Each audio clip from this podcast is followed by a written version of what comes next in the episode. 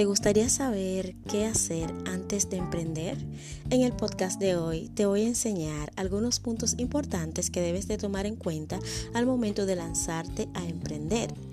Bienvenida, bienvenido a este podcast, el canal de la secretaria virtual. Yo cada vez feliz de poder grabar y compartir con ustedes algunos conocimientos que he adquirido a través de la experiencia.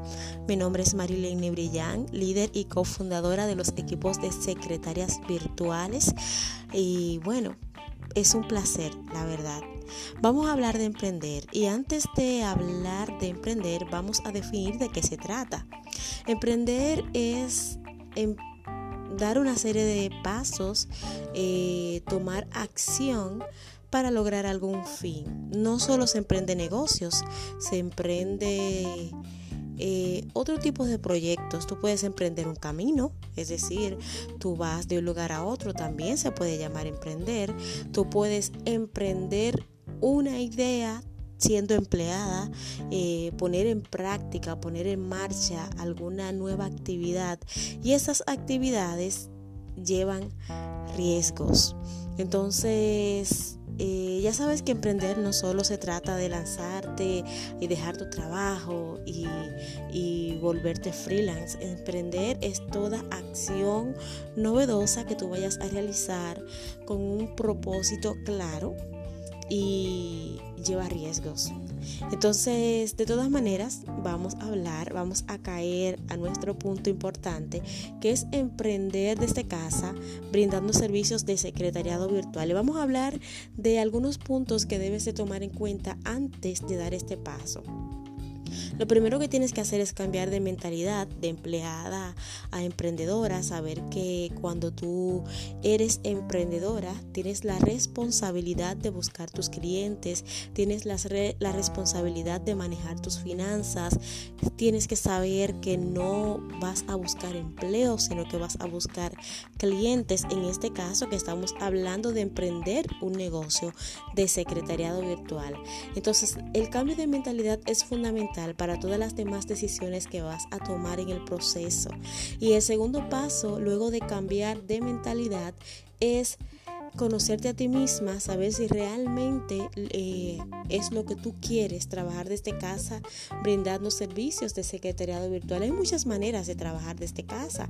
Tienes que saber si a ti te gusta el servicio al cliente, si tú estás dispuesta a hacer este intercambio de tiempo por dinero, ya que cuando brindamos servicios de secretariado virtual, aunque es satisfactorio para todo aquel que le encanta el servicio al cliente, no es ganar dinero mientras duermes. Tienes, vas a tener la responsabilidad de buscar clientes y cuando tengas esos clientes, ellos van a hacerte solicitudes que tú vas a tener que cumplir ah, para recibir tu pago. Entonces, ya sabes, cambio de mentalidad, conocerte a ti misma, saber si en verdad te gustaría emprender en esta área. Otro punto que es importante que tomes en cuenta es que tengas un presupuesto para por lo menos tres meses si tú tienes gastos fijos, si tú eres una mamá, si tú pagas casa, si pagas universidad, si tú tienes gastos fijos, es necesario que tú dispongas de por lo menos tres meses para solventar esos gastos. ¿Por qué? Porque cuando tú emprendes y comienzas a promover tus servicios, mm, las cosas no ocurren de la noche a la mañana. Tener clientes lleva tiempo y te puede tomar un mes mm, dos días, pero también te puede tomar seis meses. Todo va a depender de tu agilidad y de la manera en que tú conectas con tu cliente ideal. Luego que tú eh, tienes ese presupuesto que es tan importante porque es que muchas personas fallan, eh, dejan sus trabajos y dicen, bueno, voy a emprender, no saben de emprendimiento, no tienen un capital guardado y cuando la cosa aprieta, de inmediato renuncian a ese sueño y dicen que no funciona. No es que no funciona, es que tú estabas desesperada, es que lo estabas haciendo con la mentalidad de quiero dinero rápido y esa mentalidad de desesperación de que lo que quiero es el dinero, muchas veces nos limita en cuanto a explotar en sí nuestro potencial, porque nuestra mentalidad no está en servir, sino en que quiero, necesito, tengo una emergencia. Y ese no debería ser el enfoque de nuestro emprendimiento. Claro que no estamos haciendo una obra de caridad, que como resultado de nuestro trabajo vamos a tener dinero, pero cuando estamos enfocados solo en que necesito el dinero, no damos nuestro 100% y no brindamos servicios de excelencia. Otra cosa que debes de tomar en cuenta es eh, que no todo el mundo entenderá lo que haces, no todo el mundo aceptará tu decisión y es importante que tú tengas suficiente madurez y suficiente inteligencia emocional para enfrentar aquellas críticas que te harán, aquellos consejos que te darán algunas personas para que tú vayas a lo seguro.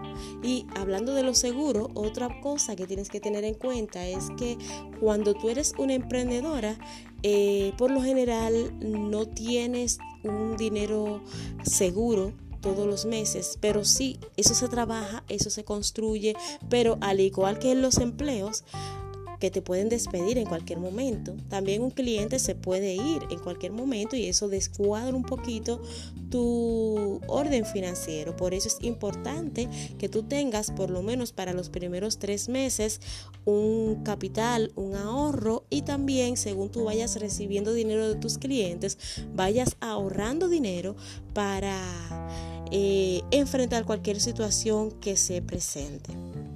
Luego debes también prepararte en cuanto a el lugar en el que vas a trabajar, ya sea en tu casa, en qué zona vas a brindar tus servicios, eh, saber qué servicios vas a brindar, preparar tu propuesta de valor, preparar eh, ese ambiente para recibir esos clientes que vas a tener.